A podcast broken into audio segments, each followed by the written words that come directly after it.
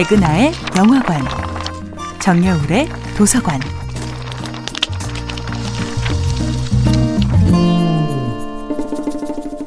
안녕하세요. 여러분과 아름답고 풍요로운 책 이야기를 나누고 있는 작가 정여울입니다.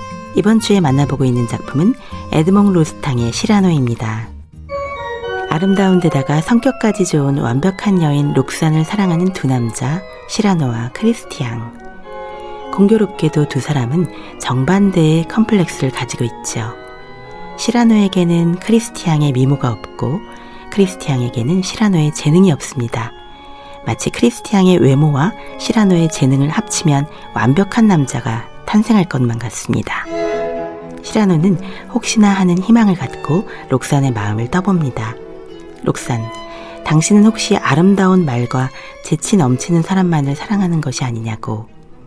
하지만 크리스티안과 한마디도 나눠보지 않은 록사는 그가 아름다운 외모만큼 아름다운 재능을 지녔을 것이라고 예측합니다. 시라노는 고통스럽습니다. 사랑하는 여인이 다른 남자를 사랑하는 것도 고통스럽지만 그 여인이 사랑하는 남자가 그녀가 꿈꾸는 이상형이 아니라는 것도 고통스럽습니다. 이제 정말 그녀를 포기해야 하는 걸까요? 크리스티앙은 조각 같은 외모를 지녔지만 말솜씨와 지식과 유머가 부족합니다. 그래서 여자들 앞에서만 서면 가슴이 떨리고 말을 더듬게 되지요. 반면 시라노는 열등감만큼 자부심도 강한 남성입니다. 그의 문학적 재능과 예술적 감시가는 그의 독특한 외모를 오히려 매력적으로 보이게 할 정도로 출중하지요.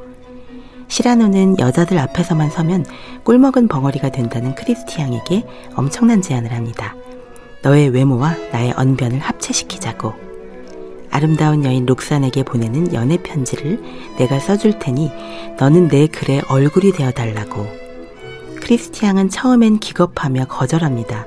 하지만 크리스티앙은 자신의 초라한 말솜씨로는 결코 록산의 마음을 사로잡을 수 없다고 생각합니다. 외모만 빼고 다 가진 시라노와 외모 말고는 아무것도 가진 게 없는 크리스티앙.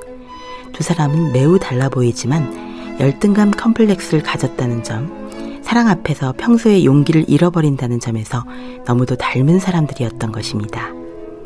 시라노는 신분을 속이고 얼굴을 속이고 자신의 마음을 록산에게 고백하기로 합니다. 시라노와 크리스티앙 이 2인조는 과연 록산의 마음을 사로잡을 수 있을까요? 과연 이런 기상천외한 사기극이 진정으로 사랑을 쟁취할 수 있는 방법이 될 수 있을까요? 정여울의 도서관이었습니다.